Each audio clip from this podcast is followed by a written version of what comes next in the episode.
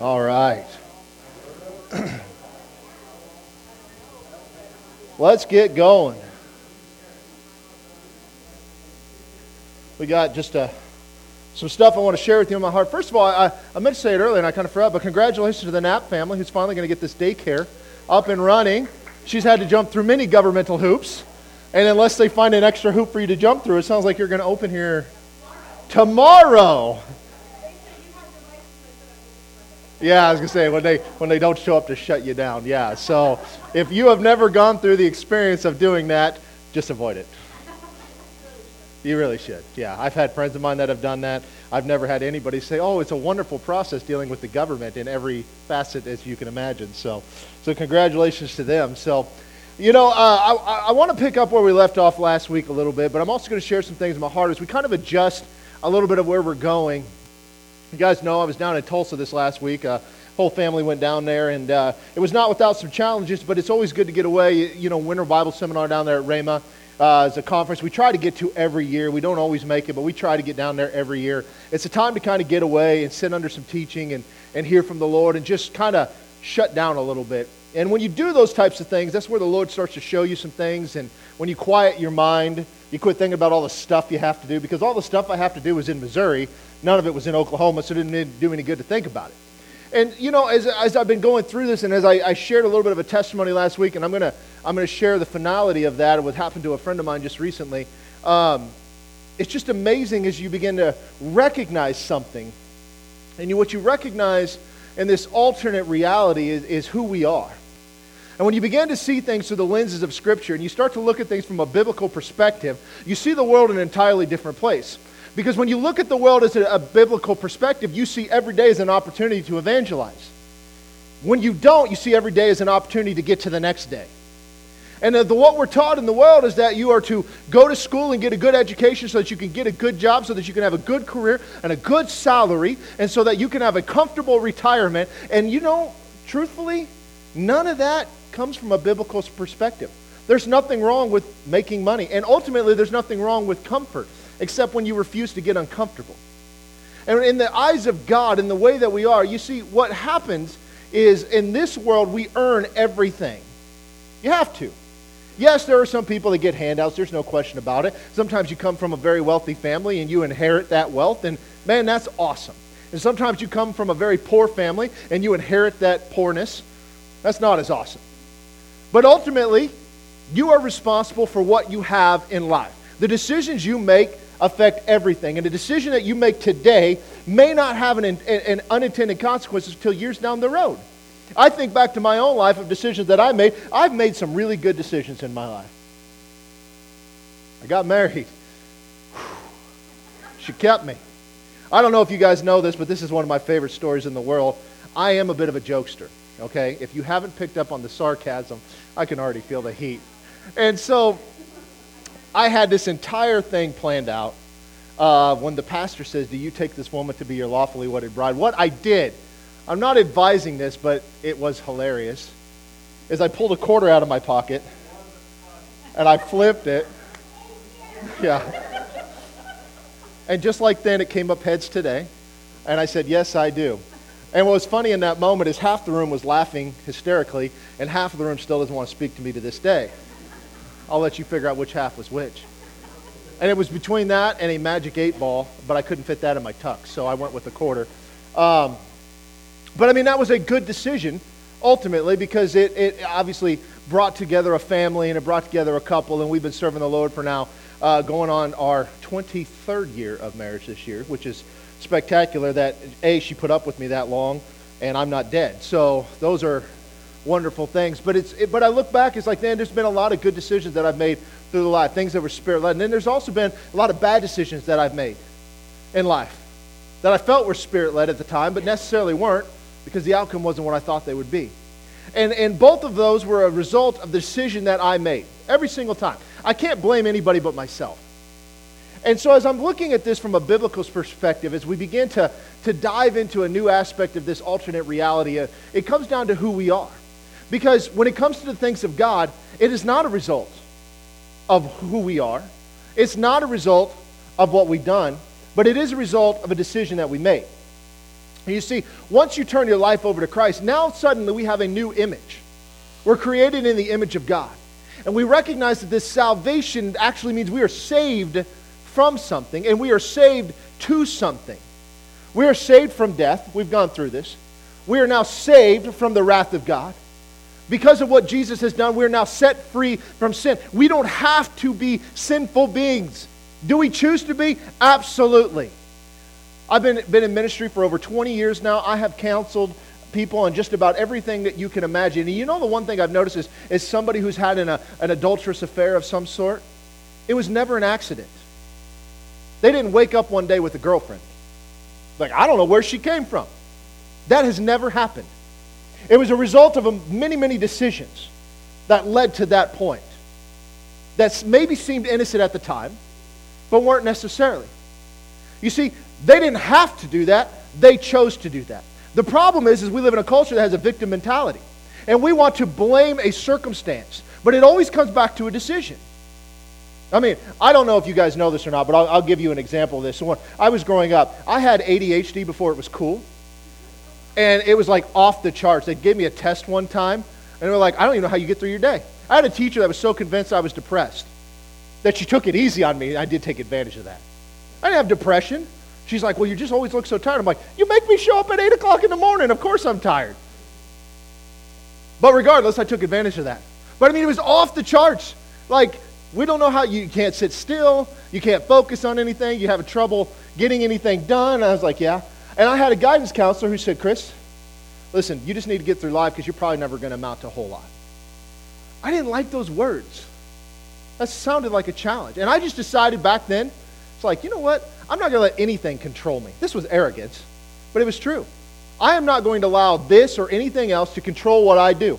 And just like anybody else, there are days that a person struggles with just getting anything done or focusing and all of that, which is fairly normal just about in any boy. But I was like, no, I am not going to let this thing control me.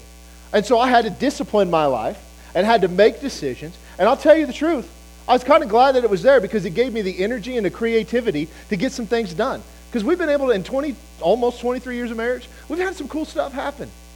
And I'm not saying it's a result of that, but I'm telling you what, I would not have had, you know, when I say squirrels with knives running through my head, that's not a joke. I swear they're there. I find the nuts every once in a while. Like, for real. And I'm just like, nope, I'm not going to let this control me. Because I wanted to look at things from a biblical perspective. And it says that I have the mind of Christ. And if you take every thought captive to his obedience. Well, if he said that, then it's got to be true. That means I have to be able to do it if I choose to. I can choose not to. I can make excuses, or I can choose to do this. You see, the things that Jesus said matters. They're either true or they're not. The things of Scripture are either true or they are not. There really is no in between. So I can live my life as a lot of people will and just get by and try to get to the next day, or I can live my life on mission because I read this crazy thing somewhere where it said, Go in all the world and make disciples. And that meant something to me because I really felt like, I don't know, maybe we should be sharing the gospel every day with somebody in some aspect. I'll tell you a story, and again, I'm sharing some of the stories of the past so you guys can see, and this is going somewhere, I promise. I remember sitting in a, uh, a VBS as a kid. Now, I grew up in church, and um, I, I wore out more than one children's church instructor. Because, as I said, sitting still wasn't a, a gift that I had. And, um, but I remember hearing the words that were saying, and the pastor at the time, I remember hearing what he said. I'm like, okay, I get this. And the thing that always stuck with me is you have to be saved. Now, I didn't know exactly what that meant, but I knew you had to be it. And so I'm sitting in this VBS. It's the summer. I have my well, best friend. He was a year older than me. He was about this tall. He was a very tiny man. We grew up to be a very tiny man. And uh, they said, How do you get to heaven? And it came out of my mouth so fast that before I even thought about what I was saying, is that you have to be saved. I was the only one that said that. Everybody else was like, you have to go to church, you have to be baptized, whatever they said. This is not a VBS at my church. This is like a Berean church. And this friend next to me looked at me and says, What is saved? Now, he went to, I think it was a Lutheran church. Don't quote me on that. And uh, I'm like, well, let's talk afterward. And I'm probably 10 years old. So, as you know, I'm a theologian and understand all of Scripture and have all the gospel figured out and all this stuff. And, and we went out to his mom's car, who was volunteering there. And uh, we sat afterwards, and I said, You have to be born again. He's like, What does that mean? I'm like, I'm not entirely sure, but I know you have to be it. And essentially, you ask Jesus into your heart. I'm just reciting everything I heard. He's like, How do you do that? I said, Well, you pray. And so we did. We prayed. And uh, I led him to Christ. Fast forward a little bit. It was my freshman year of high school. He was a sophomore. He was a year, year ahead of me. And then we went from that transition of between when I was in eighth grade, he was in ninth grade. We kind of got separated. We were in different school buildings at that point. And then we just come back. It was kind of the start of the school year. Come back together. We were in band together. We were really close. We were hanging out, doing a few things together. And there was one day after school, um, his mom couldn't get off work to come pick him up, and we gave him a ride home. And this was either a Thursday or a Friday. I don't remember. And uh, gave him a ride home and uh, dropped him off. And we were talking. It's like, hey, man, let's go do something on Saturday. Let's go hang out. And I invited him to come to church with me on Sunday, but they went to their own church. And I said, but you're always welcome to come. He's like, yeah, man, let's do that. We'll, we'll talk tomorrow. So it had to been a Thursday or something. And uh, about an hour or an hour and a half later, a bunch of police cars and ambulance go flying by my house. Of course, she caught my attention. So I walk up over to the top of the hill, and there at the bottom of the hill was an intersection, and it had a tree row that was right there. That if you did not stop at the stop signs, you're risking your own life. And what had happened, his name was Mark. He was in a, a wreck that day. He went riding. Somebody else called him up, picked him up took him for a car ride that day, and they blew through that stop sign. Somebody T-boned him, and he was killed instantly. You know where my mind went? VBS. So I went. I told my mom, I was like, I just gotta, I gotta go talk to his mom. And uh, I just said, you know what? Because I was heartbroken. We just dropped him off. What if he'd just come to my house that day instead of going home? And uh, I said, I want you to know that he's in heaven. And she's like, oh, I know. But she knew from her perspective. He was baptized as a child, went through confirmation, whatnot. I said, no, you don't understand. In your car that day, I don't know if he ever told you, but we prayed. And he asked Jesus into his heart. And it brought her a sort of comfort, but it also brought me a sort of comfort. And as a freshman in high school, I recognized, man, every day matters. Like, what if I hadn't answered? that? What if I skipped that day? You know, VBS was in the morning. You know what Chris didn't used to like? Mornings. I was convinced that sunrise was created by Satan. Nothing needs to happen before noon. But what if I hadn't done that? Was that a spirit led thing or was it an opportunity thing? I don't know. I was 10. I don't even know if I said all the right words.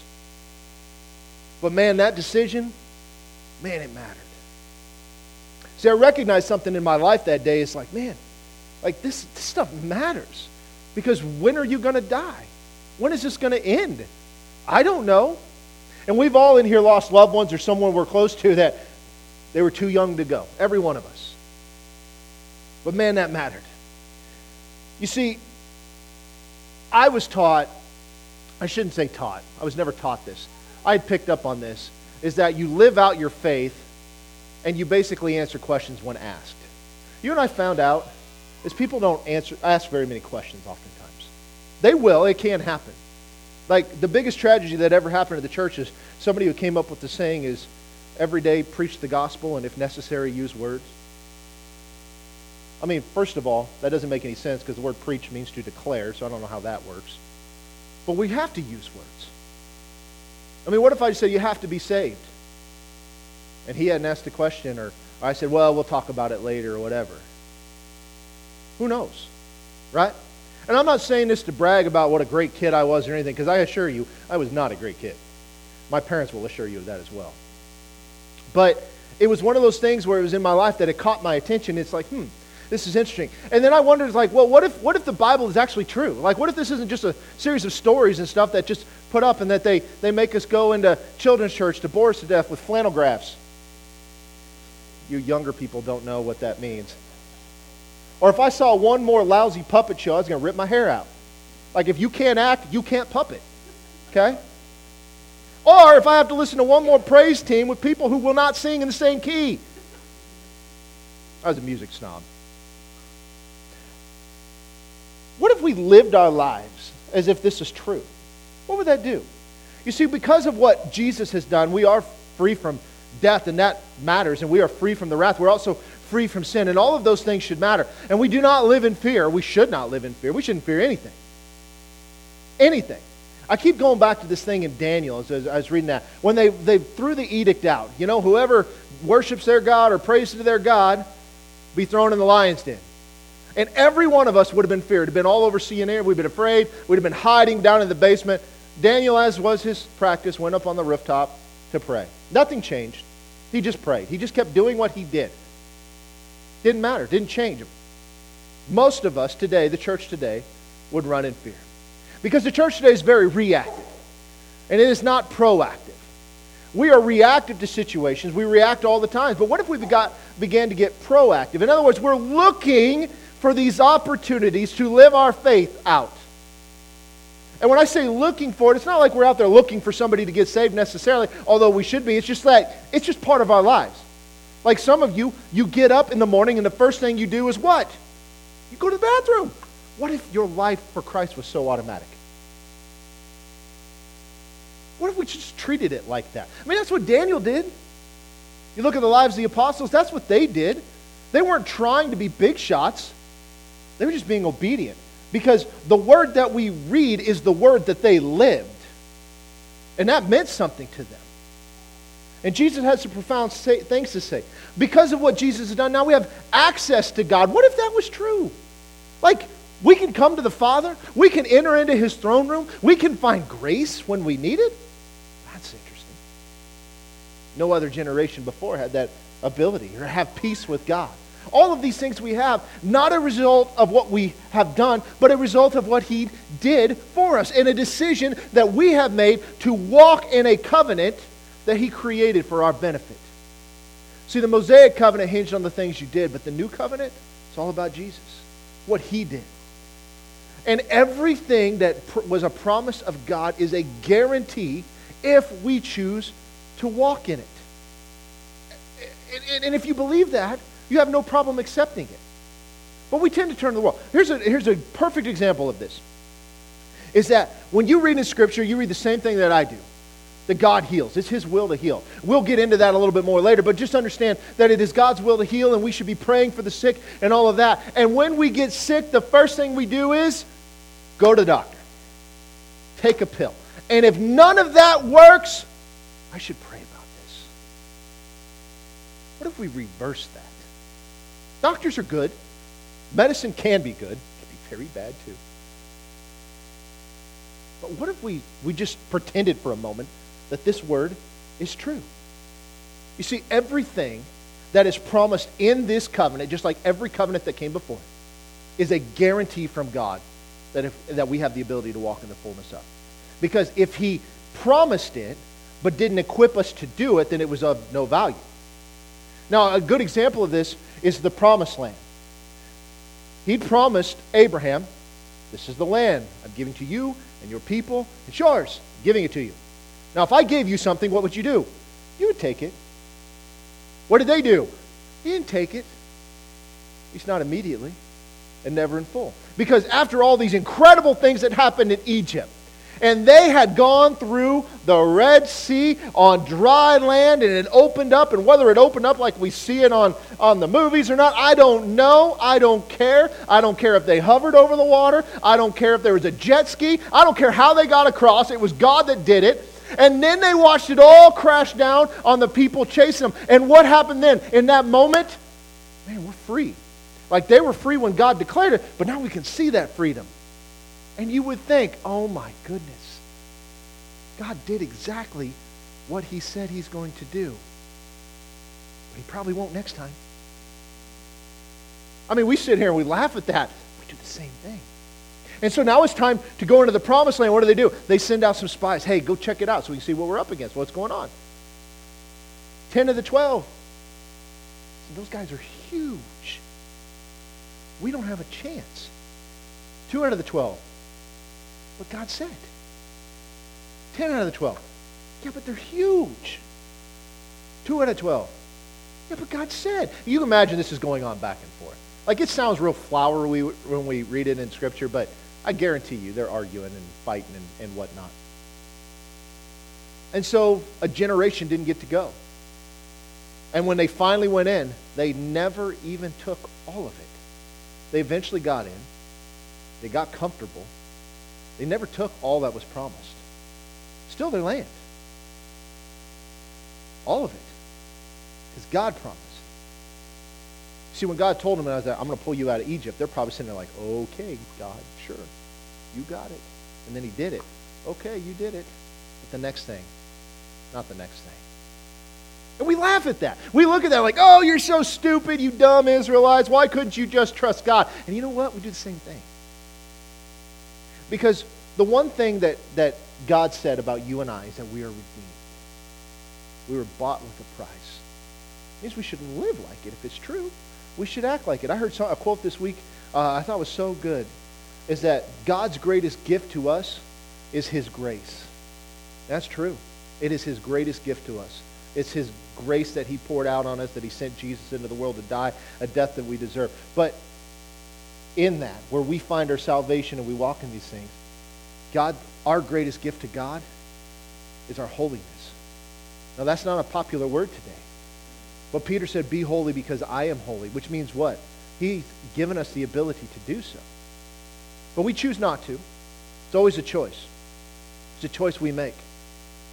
Where we find salvation and walk in these things, nothing is more important than that, understanding this. And so as we get into this here a little bit today, there's something that was given to us that we don't really seem to understand. That Jesus promised. Would everybody agree that whatever Jesus promised is going to happen? Is Jesus going to return? Does the entire church sit and wait for him to show up? So we expect that, but we leave out all the little details in between. Is that fair? Okay, go over to John chapter 14. John chapter 14. We're going to start in verse 15. John chapter 14, starting in verse 15, it says, If you love me, keep my commandments.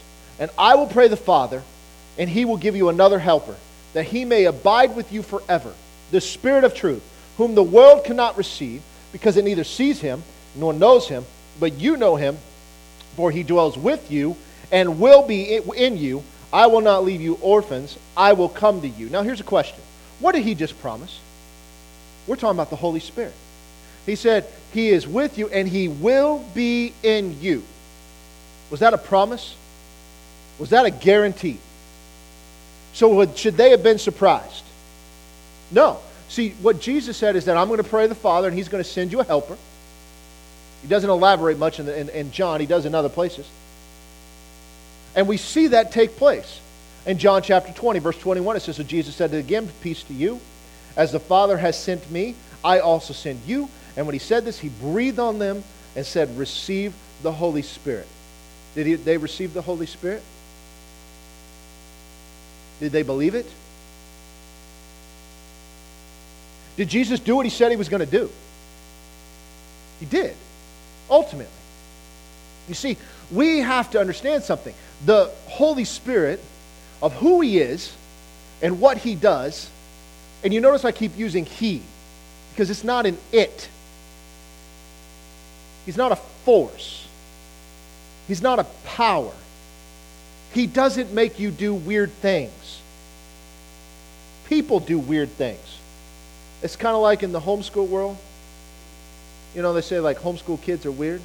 No, weird parents make weird homeschool kids. That's why my kids are awesome. And yours as well. And you're pretty all right too. Don't be awkward now, man. yeah, so I mean, but you think about that. It's like we've got this idea of the person of the Holy Spirit, and we think we know what it is, and we think we know what it does, but we've never stopped to ask who he is and how we get there. So we're going to go through some verses. I read these last week as we started this idea. 2 Corinthians chapter 1 verse 21. It says, "Now he who establishes is with you in Christ and has anointed us as God, who also has sealed us and given us the Spirit and our hearts as a guarantee." So is that what Jesus said he was going to do? That he sent the Spirit? Yes. Is that what Paul is confirming here? Yes. And that Spirit done what? He sealed us. That Spirit is the guarantee. excuse me.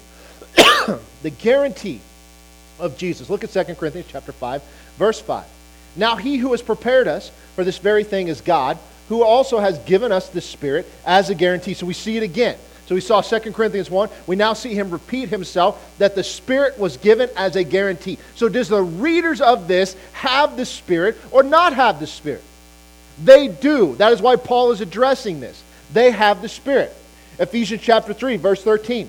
It says, In him you also trusted, after you heard the word of truth, the gospel of your salvation, in whom also, having believed, you were sealed with the Holy Spirit of promise, who is the guarantee of our inheritance until the redemption of the purchased possession to the praise of his glory. So, you heard the word of truth, the gospel of our salvation, and then you believed it, and then you were sealed with the Holy Spirit of promise. So, is that what Jesus promised? Yes. I'll pray to the Father. He will send another helper. You will be sealed. Here we go. He's a guarantee of the inheritance. It's like a down payment, the redemption of the purchased possession. What is the purchased possession? You and I, we are redeemed. Redeemed. Think about it. You redeem a coupon. Romans chapter 8, verse 9. But you are not in the flesh, but in the Spirit, if indeed the Spirit of God dwells in you. Now, if anyone does not have the Spirit of Christ, he is not his. And if Christ is in you, the body is dead because of sin, but the Spirit is life because of righteousness. But if the Spirit of him who raised Jesus from the dead dwells in you, he who raised Christ from the dead will also give life to your mortal bodies through his Spirit who dwells in you. In order for that to be true, the Spirit has to be in you. And as a result of that, there are things that happen. We're not going to get into all of that, but there are things that happen. Are all these verses true? Do you know that there are many more? Are those true? So, in other words, we seem to have the Holy Spirit inside of us if the Spirit of God, if we are in Him. That's the big if. So, you weren't born with Him, you weren't born with the Holy Spirit. But if you are in Him, you receive the Holy Spirit. So, did Jesus just say something cute to get those guys out of his hair? I mean, you're probably thinking that Jesus breathed on them. He was just dead not long ago. Hopefully, he had a tic tac. I mean, what, what, what do we do with this? Well, it's got to be true. You see, the person of the Holy Spirit matters. The person of the Holy Spirit is the triunity of God. He is not Father, Son, powerful force. The powerful force is the result of Him but not who he is. Who he is is God. And we have to understand that so that we can walk in the fullness and the power of the Holy Spirit. Because it matters more than anything else. Salvation, redemption, number one. Gift of the Holy Spirit, number two. There's two facets to that that we'll get into later. But you have to understand without being sealed by the Holy Spirit, what are you? Lost.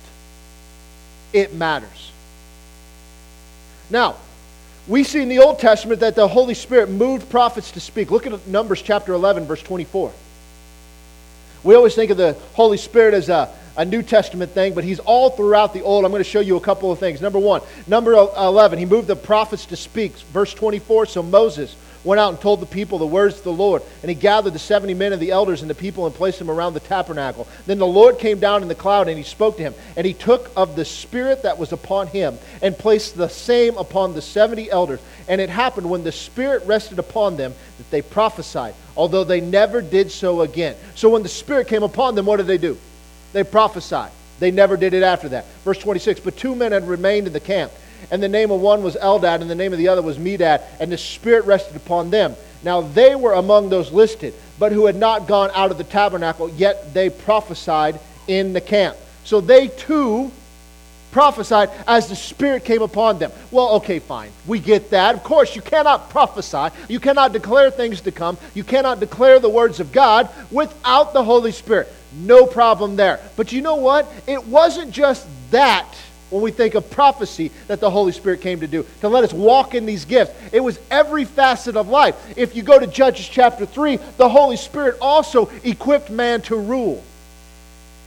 Verse 7, Judges chapter 3, verse 7. Now, if you guys have heard me talk about the book of Judges, this will come as no surprise of how this works. Verse 7 So the children of Israel did evil in the sight of the Lord. Duh. They forgot the Lord their God and served the Baals and Asherah. Duh. Why would you do that? It's part of their covenant. Do not worship any other God. If you do, what happens? Judgment comes. Therefore, the anger of the Lord was hot against Israel, and he sold them into the hand of Cushan Rishathaim king of Mesopotamia, the children of Israel served Cushan Rishathaim eight years. But when the children of Israel cried out to the Lord, so what did they do? They repented. They're crying out. Don't think crying tears necessarily. They are crying out to the Lord. Lord, we missed it. What did the Lord do? He raised up a deliverer for the children of Israel who delivered them. Othniel, the son of Kenaz, Caleb's younger brother. The Spirit of the Lord came upon him, and he judged Israel he went out to war, and the Lord delivered Cushan Rishathaim, king of Mesopotamia, into his hand, and the hand prevailed over uh, Cushan Rishathaim. The land had rest for 40 years. Then Othniel, the son of Kenaz, died. So what happened? The Spirit of the Lord comes upon one who rose up to lead the nation and lead them out of bondage. That's all, that's all we know about Othniel. That's all it tells us. But what did it do? It equipped him to do what God had called him to do. But it wasn't until they repented. Here's one that we often don't think of. Look at Exodus chapter 31, verse 1. Then the Lord spoke to Moses, saying, See, I have called my name Bezalel, the son of Uri, the son of Hur, the tribe of Judah. And I have filled him with the Spirit of God in wisdom, in understanding, in knowledge, and in all manner of workmanship, to design artistic works to work in gold, in silver, in bronze, in cutting jewels for setting, in carving wood, and to work in all manner of workmanship. Well, that's interesting. Prophecy, okay, yeah, definitely Holy Spirit, no problem there. Leadership, leading the nation, okay, fine. I get that. Holy Spirit be good. Handyman? Now, he had a pretty important job creating things for worship and, and whatnot. But I mean, look what he did. He filled him with the Spirit of God. So are you telling me that a craftsman can't do things without the Spirit of God? Well, surely they can. Yet it's interesting that this is what the Scripture says. So is that true? So it seems to be as if the followers of God really seem to rely on the Holy Spirit for darn near everything. And there are others, we could go into more, we're not going to. You see, the Holy Spirit is a person.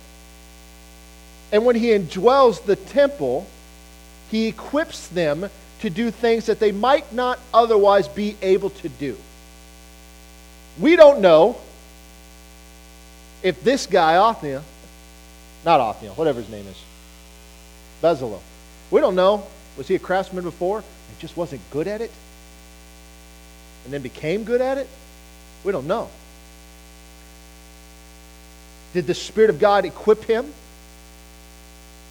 Obviously. Same with Othniel. Was he this reigning leader that everybody just thought, man, this guy's great? Or did God equip him? It seems it be that God always takes somebody who has to lean on him in order to fulfill what he's called them to do. Now, I've seen people take this and be like, well, I want to be a part of the worship team. Okay, well, can you sing? I can do all things through Christ. That's not the answer I'm looking for. I really want to play guitar. You ever tried to play guitar? Well, I can do all things through Christ. That's the only time I'll say, no, you can't. Oh, yeah, but if the Spirit of God. Yeah, if. But we could practice just a thought. You see, the Holy Spirit equips us. When is it given?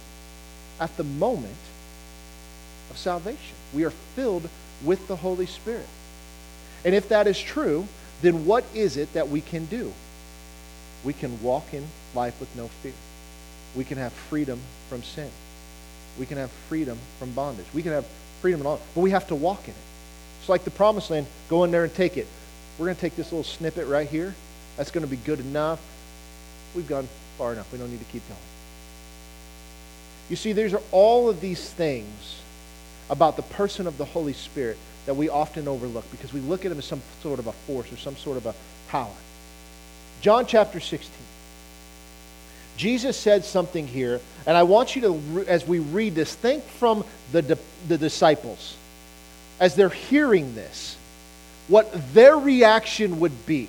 Because you already know the ending of it, you know what is going to be said. But imagine you're hearing this for the very first time. You've been with Jesus, Jesus is everything to you.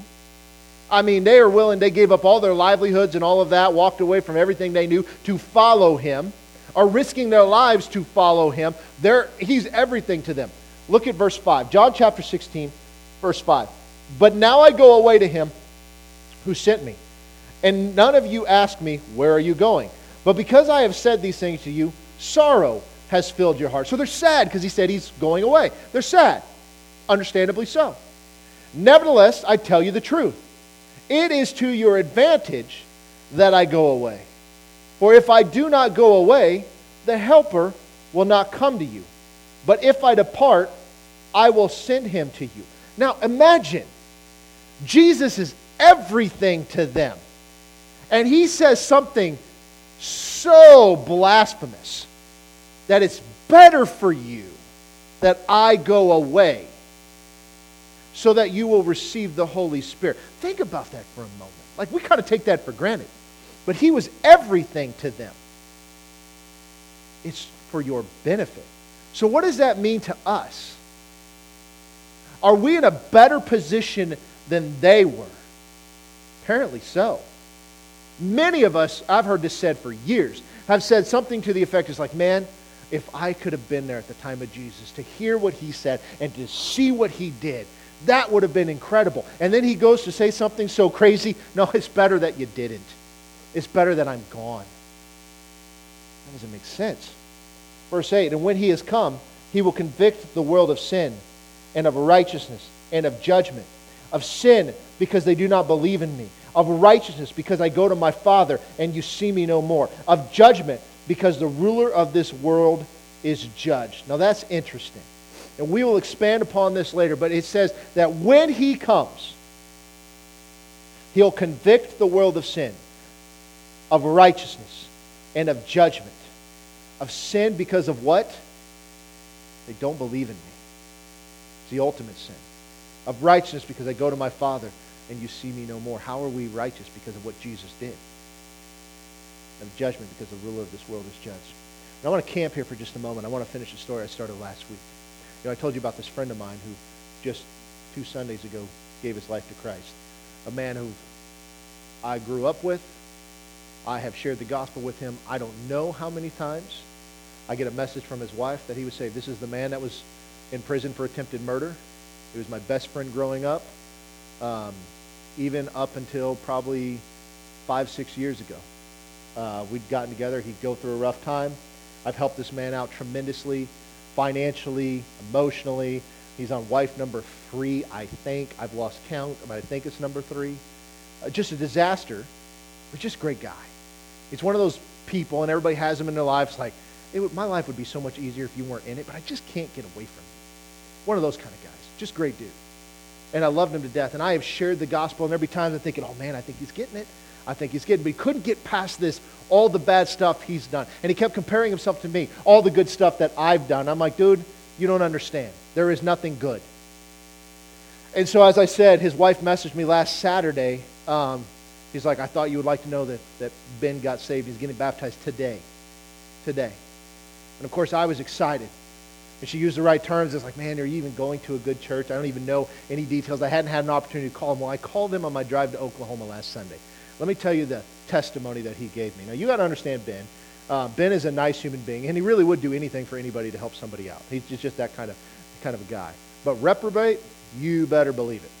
See, this not, wasn't a lack of belief that God existed. There was no question there. It was wrapping the head around that. All you have to do is say, I'm sorry. And ultimately, it came down to if God is real as you say, that means that the way I have to live my life matters.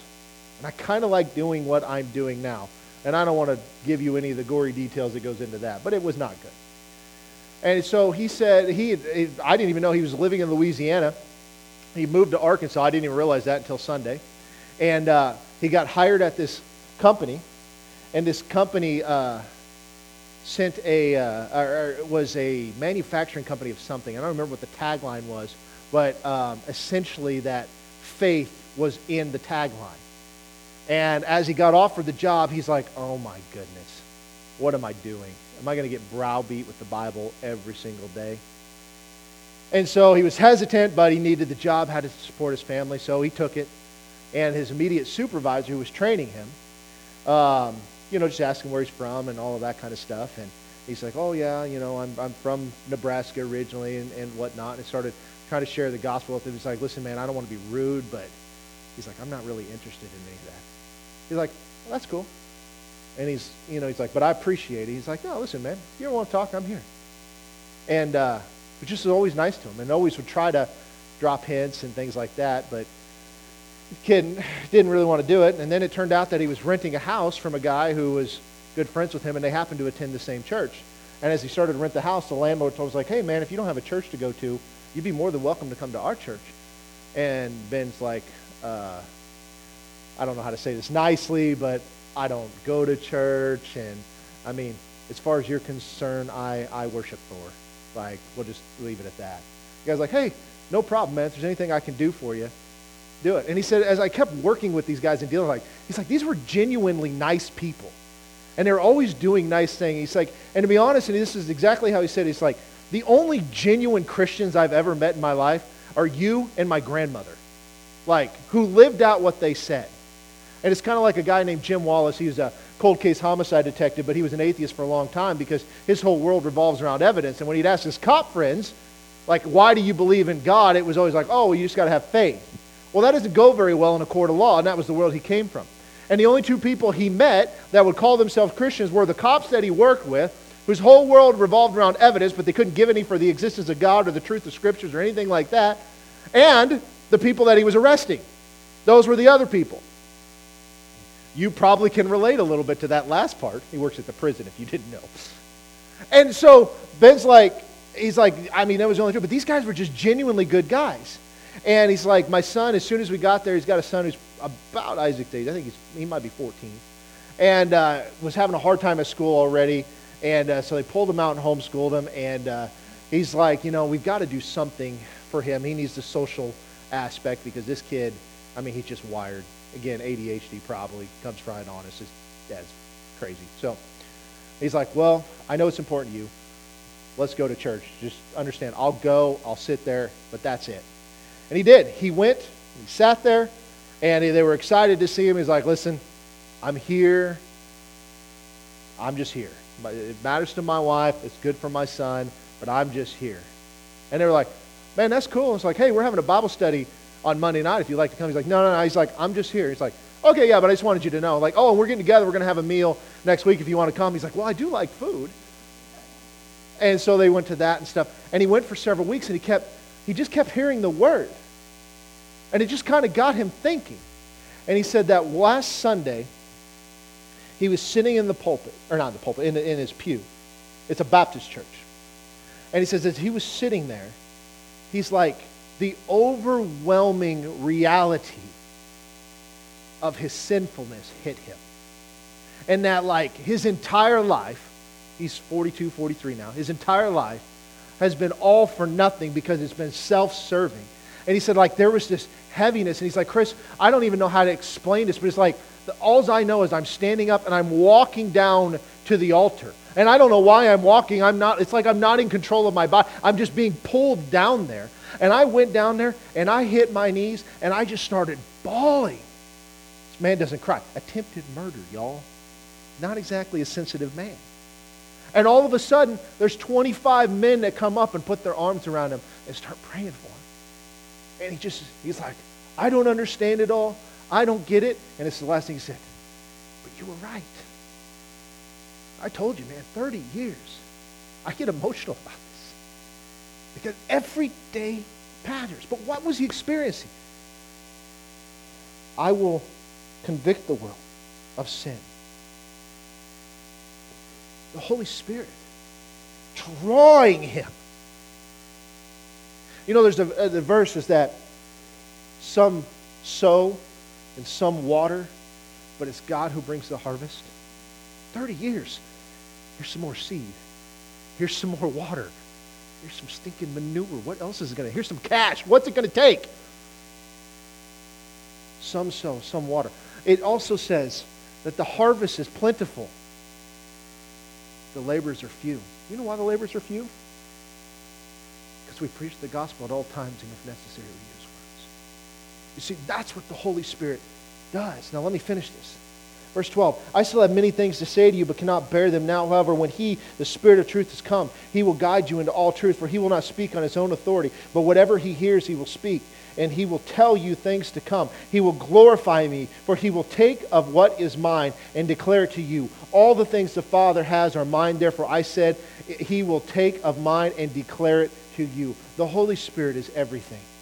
He's everything to us. Once we are saved, He is everything to us. We have to have Him at the forefront of our life. We have to walk in the fullness thereof. I want to read you guys out of Zechariah chapter 4. Zechariah was a prophet. He's declaring things that are going to be. In verse 1, it says, Now the angel who talked with me came back and awakened me, as a man who is awakened out of his sleep, and he said to me, What do you see? So I said, I am looking, and there is a lampstand of solid gold with a bowl on top of it. And on the stand, seven lamps with seven pipes to seven lamps. The two olive trees are by it, one at the right of the bowl and the other at the left. So I answered and spoke to the angel who said with me, uh, with me saying, What are these, my Lord? And the angel uh, who talked with me answered and said to me, Do you not know what these are? And I said, No, my Lord. And so he answered, and I want you to watch this. This is the word of the Lord to Zerubbabel. Well, who was Zerubbabel? Zerubbabel was the one who rebuilt the temple. After the Babylonian captivity was destroyed, they come back, he rebuilds it.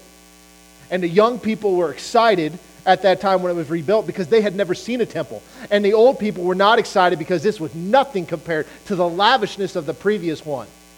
There might be a lesson in there somewhere. I don't know.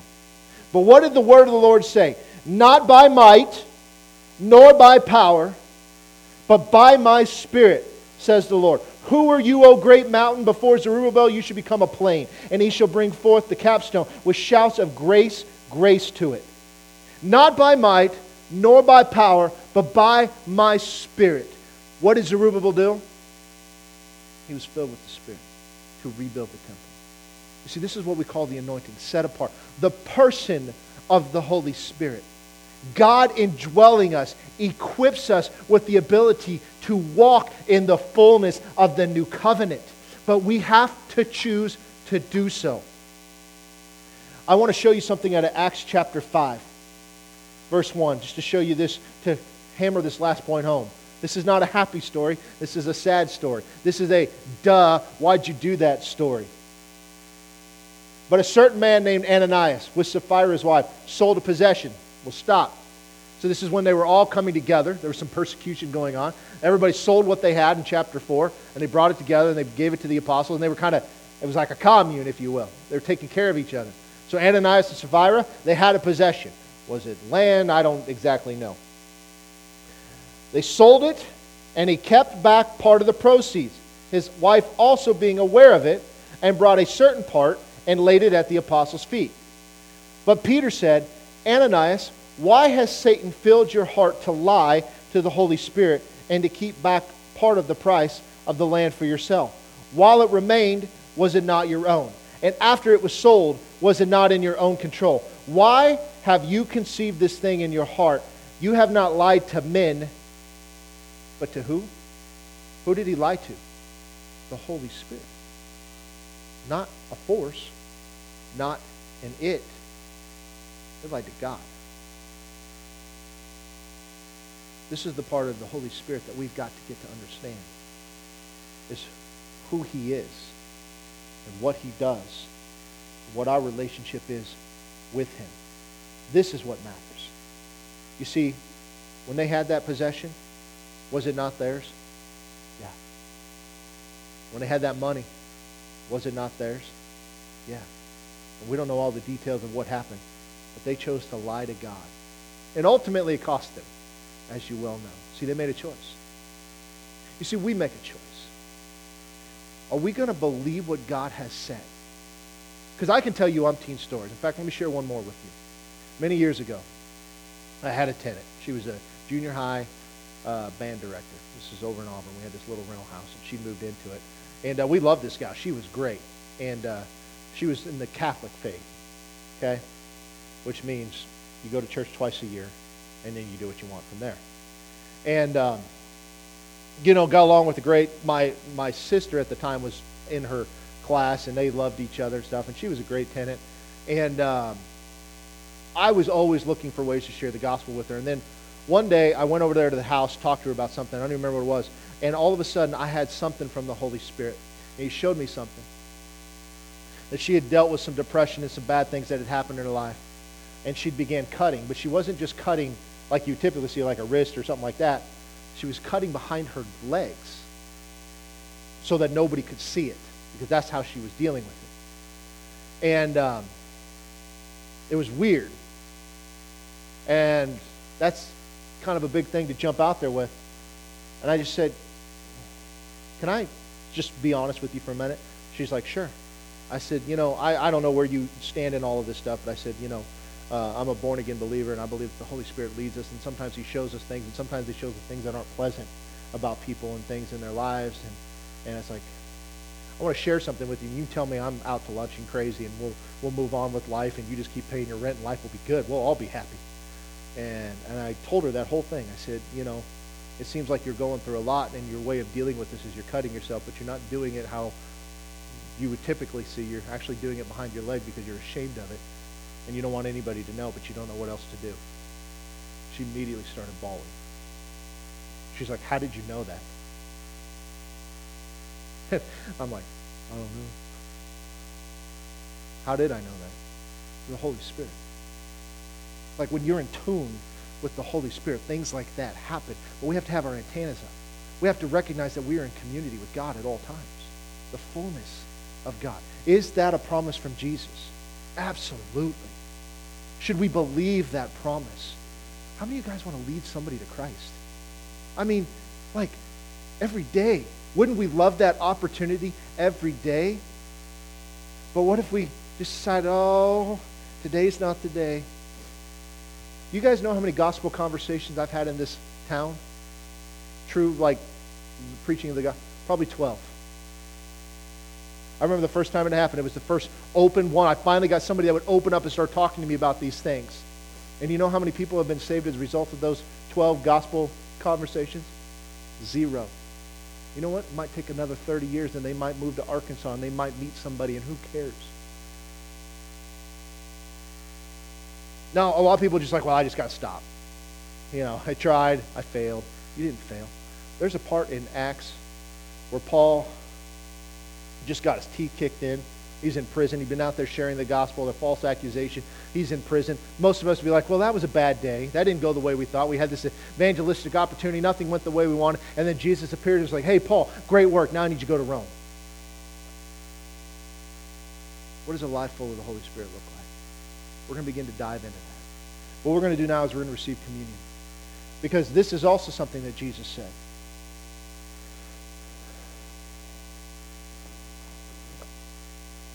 You go to 1 Corinthians chapter 11.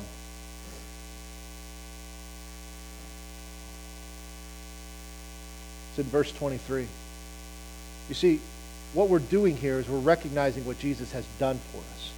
And the reason we recognize this is because we believe the word. We believe that Jesus died. We believe that he was buried. We believe that he was resurrected. We believe that he did all of that. And we believe as a result of all of that, that we are ha- now walking in the fullness of God. That we are now redeemed. That we are, I guess, living a life with Christ in us. That we are full of the Holy Spirit. And that we have no doubt of where we're going. We have no doubt of our eternity. And we also begin to walk in the fullness of that, what God has promised. You see, this is a symbol of this covenant that I've been talking about. These covenants matter. Every covenant matters. And this is a covenant made between the Father and Son on behalf of us. And he was so anxious that he wanted to eat this one with his disciples because this net result, not the eating, but what was to come, is what brought us that peace. No more sacrifice. That's what brought us access. That's what brought us this fullness of what we can have. Verse 23 of 1 Corinthians 11 says, For I received from the Lord that which I delivered to you, that the Lord Jesus, on the same night in which he was betrayed, he took bread, and when he had given thanks, he broke it and said, Take, eat, this is my body, which is broken for you. Do this in remembrance of me. In the same manner, he also took the cup after supper, saying, This cup is the new covenant in my blood. This do as often as you drink it in remembrance of me. For as often as you eat this bread and drink this cup, you proclaim the Lord's death till he comes. And that's what we're doing. When we do this, we check our hearts. Man, Jesus, you did this for us. This is our way. We're taking a moment to remember that. And not just remember it, but remember what that entails. The promise of the Father. Let's partake together. Oh, Lord, we thank you.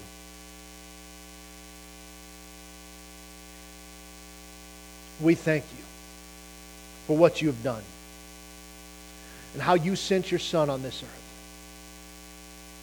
to die in our place. That we can live for you. And that you have equipped us with everything necessary to walk in the fullness of this covenant. Lord, I just pray that as we get ready to go, that you are opening our eyes and opening our minds and softening our hearts to understand what you have created us to be. That we not get hung up in the things of this world. That we become not carnally focused, but spiritually minded. That everything we see and everything we do must filter through this covenant that you have made and that we are a part of. And that every promise that you have given us is something that we should be walking in the fullness of, Lord. And I thank you that we are starting to realize this. That this will be a people whose lives will be absolutely transformed by you that we will go into this world and we will make disciples. Father, we give you all the glory. It's in your mighty name we pray. Amen. God bless you guys. Have a great week. We'll see you Wednesday.